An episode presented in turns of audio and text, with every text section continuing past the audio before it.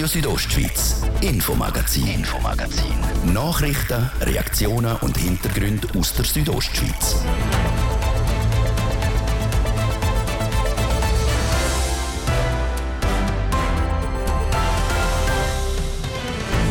Heute ist Tag des Sparens. Blöd nur, dass es je nach Bank eher spärliche Sparzinsen gibt.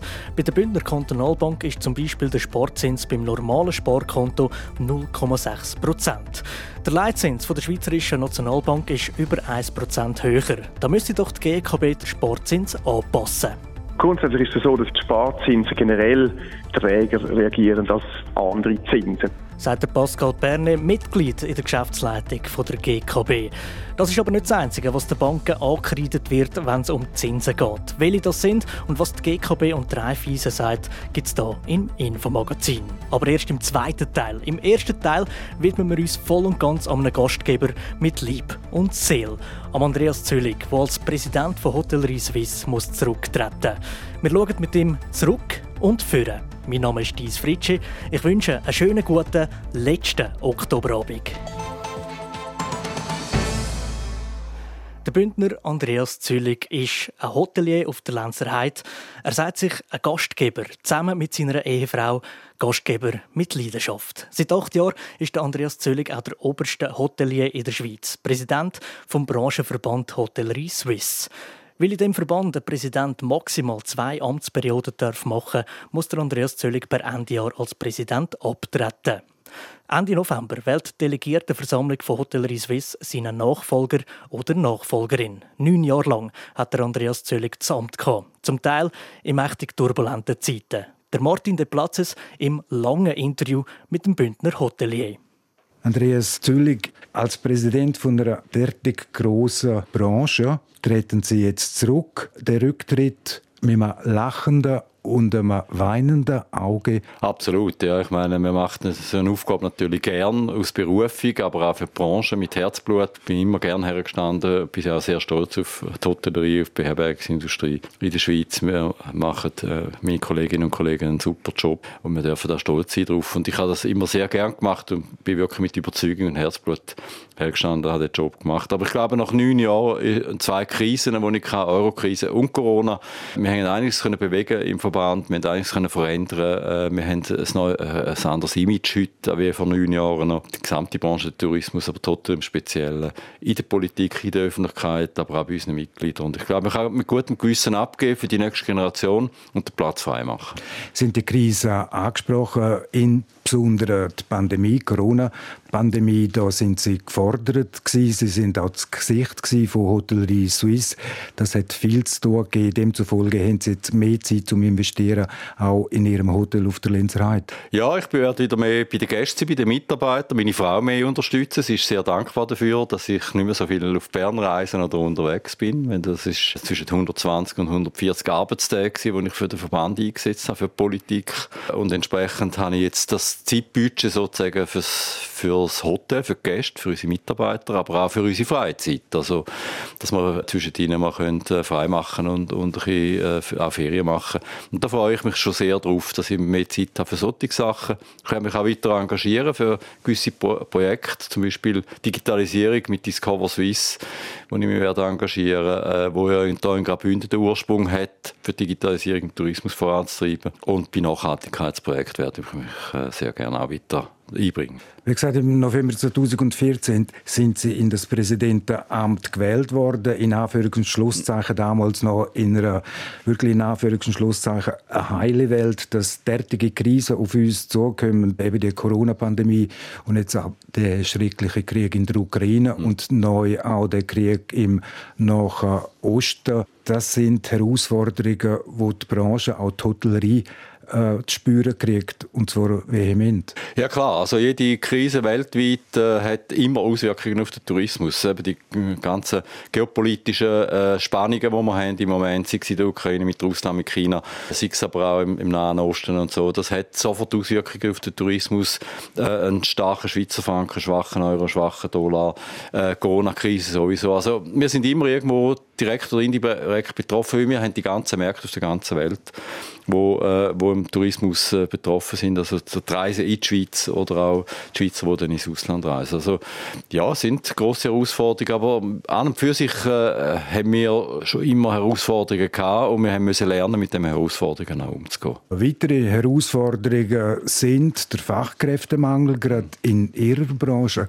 Gut, das hat sehr viel mit dem Image von der Branche zu tun. Das ist mir wirklich auch eine Herzensangelegenheit äh, gewesen, die letzten neun Jahre als Präsident vom Nationalen Verband von Hotellerie Suisse, das Image zu verbessern in der Öffentlichkeit, aber auch als, als Arbeitgeber äh, für junge Leute, die eine Ausbildung machen wollen, die finden, das ist eine coole Branche, da würde ich, mich, würde ich gerne eine Ausbildung machen. Man hat äh, einen Haufen Möglichkeiten, um sich weiterzuentwickeln.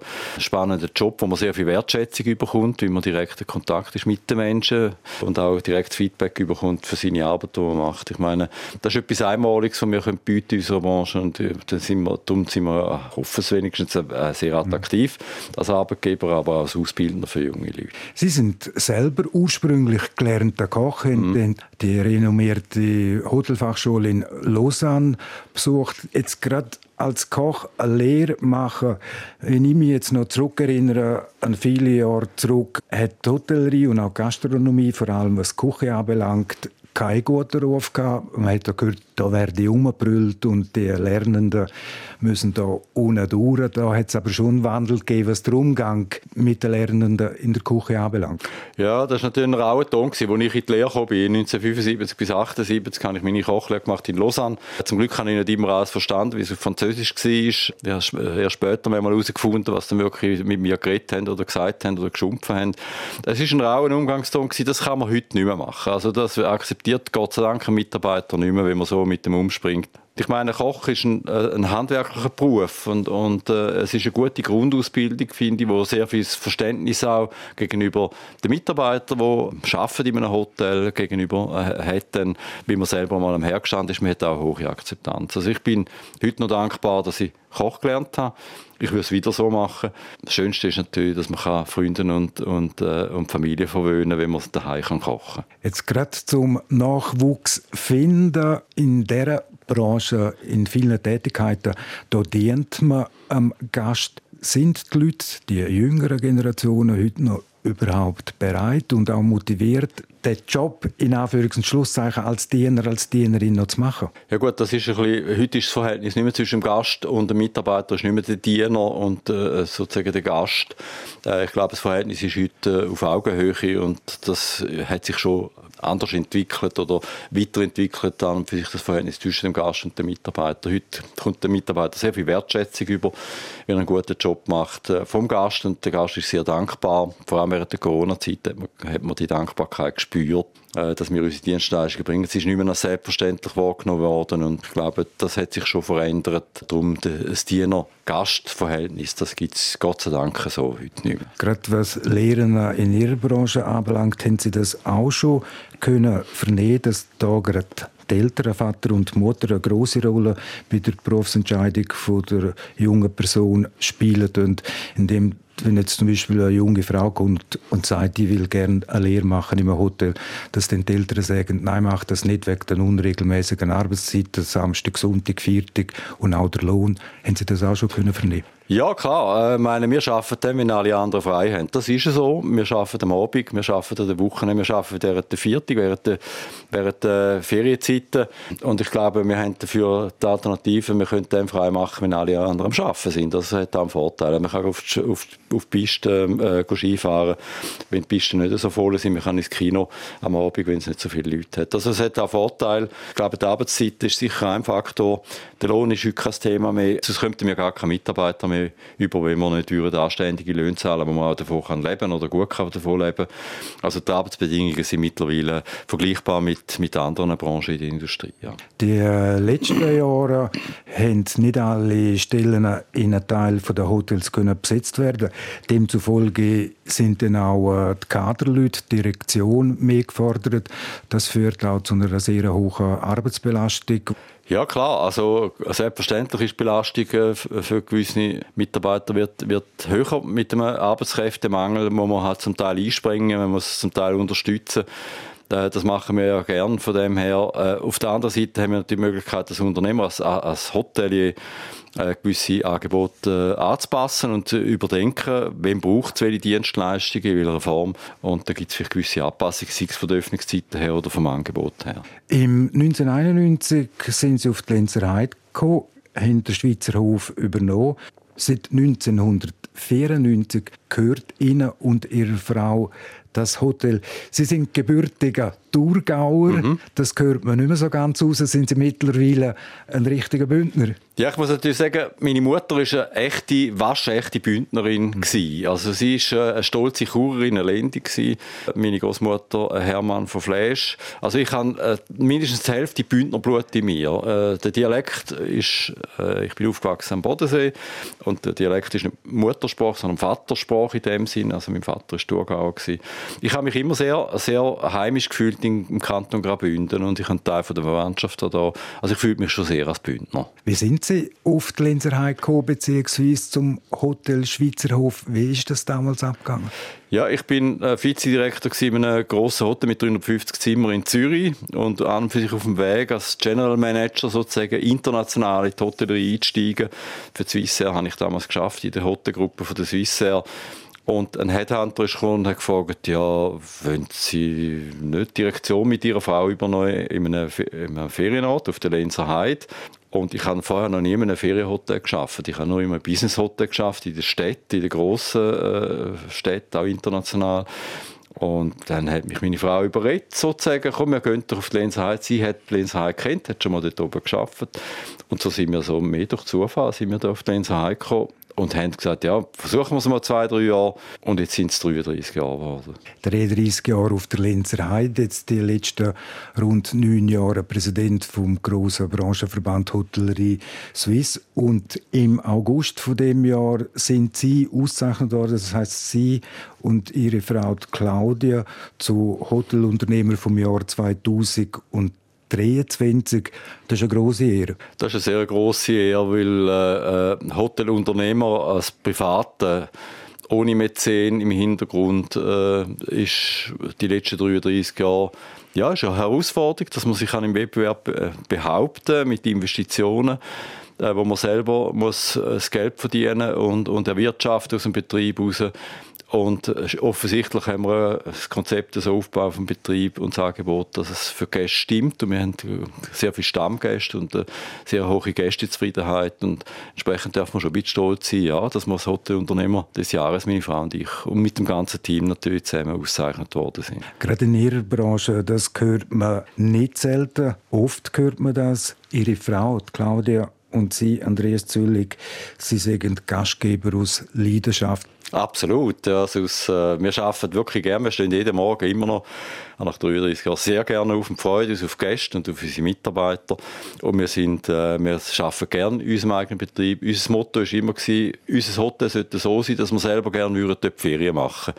Und offensichtlich haben ein Haufen Gäste von uns auch das gleiche Bedürfnis, so Ferien zu machen, wie wir uns das vorstellen. Und darum sind wir sehr gerne mit unseren Mitarbeitern zusammen im Einsatz.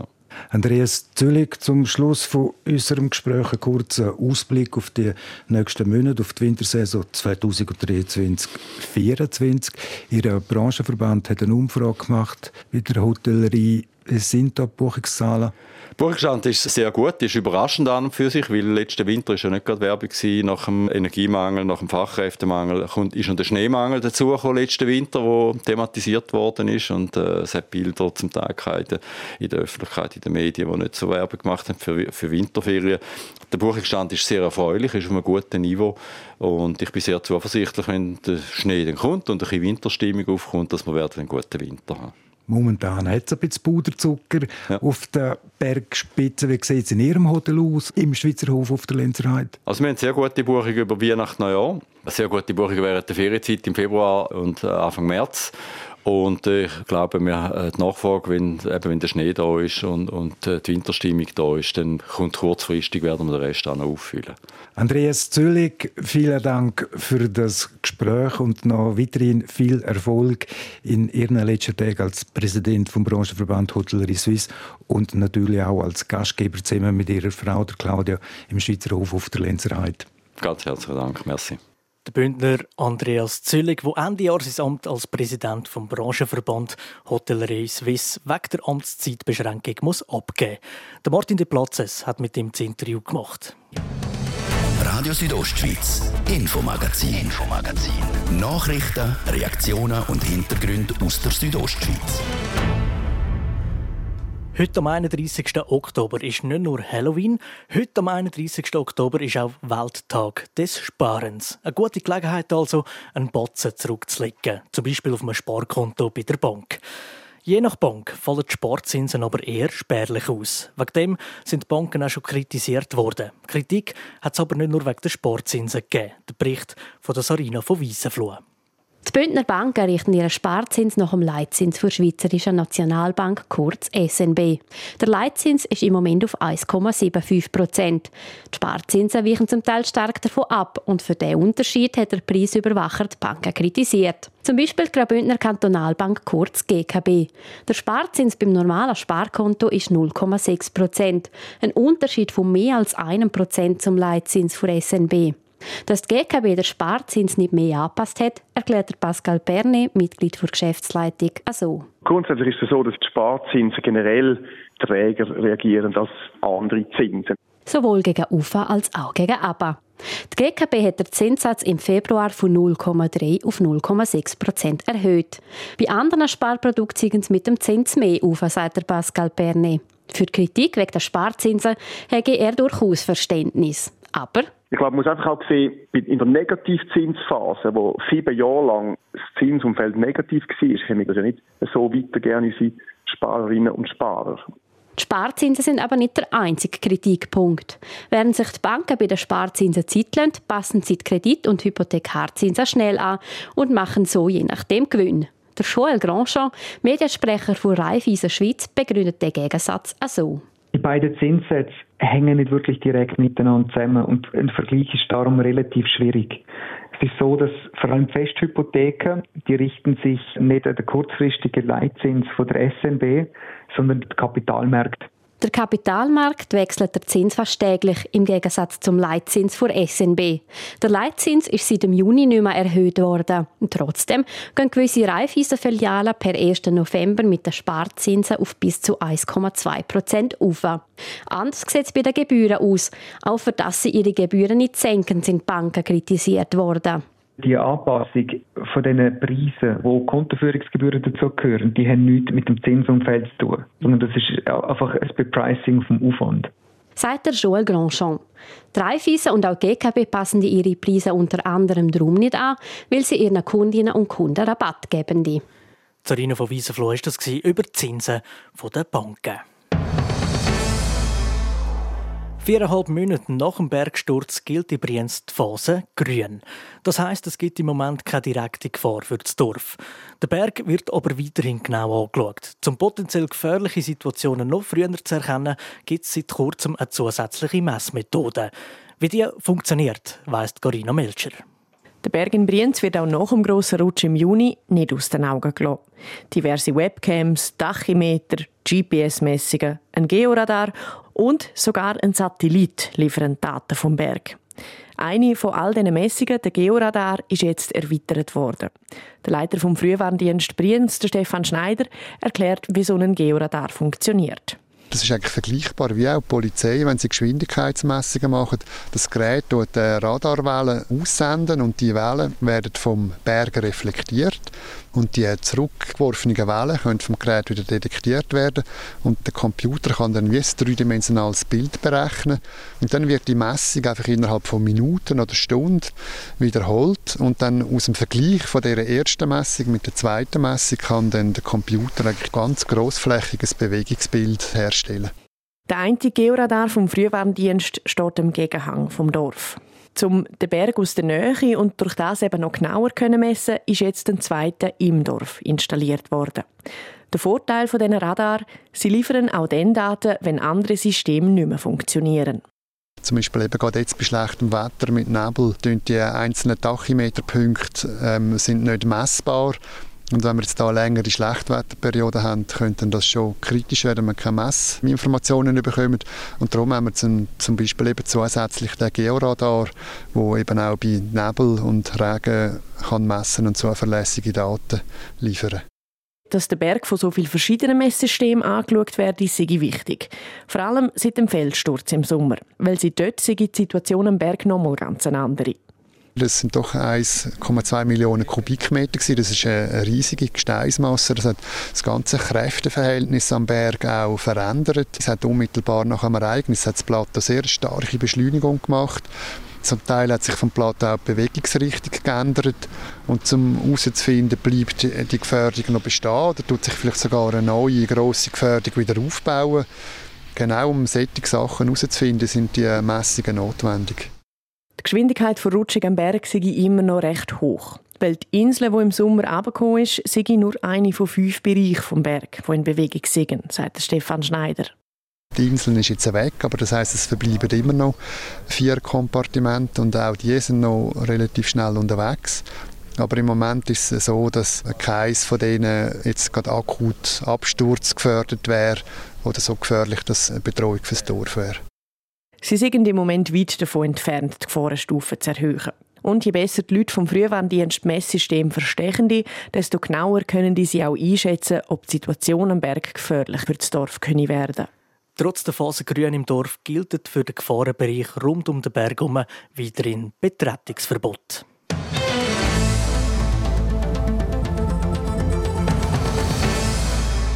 Und das war es mit dem Infomagazin von dem letzten Oktobertag. Wer beim schön warmen Schmine mit einem Glas Wein gemütlich nochmal die Sendung will nachhören, kann das ganz einfach. Entweder auf r s o punkt c h oder überall, wo es Podcasts gibt. Mein Name ist This Fritschi. Ich wünsche allen zusammen ganz einen gemütlichen Abend. Radio Südostschweiz, Infomagazin. Infomagazin. Nachrichten, Reaktionen und Hintergründe aus der Südostschweiz.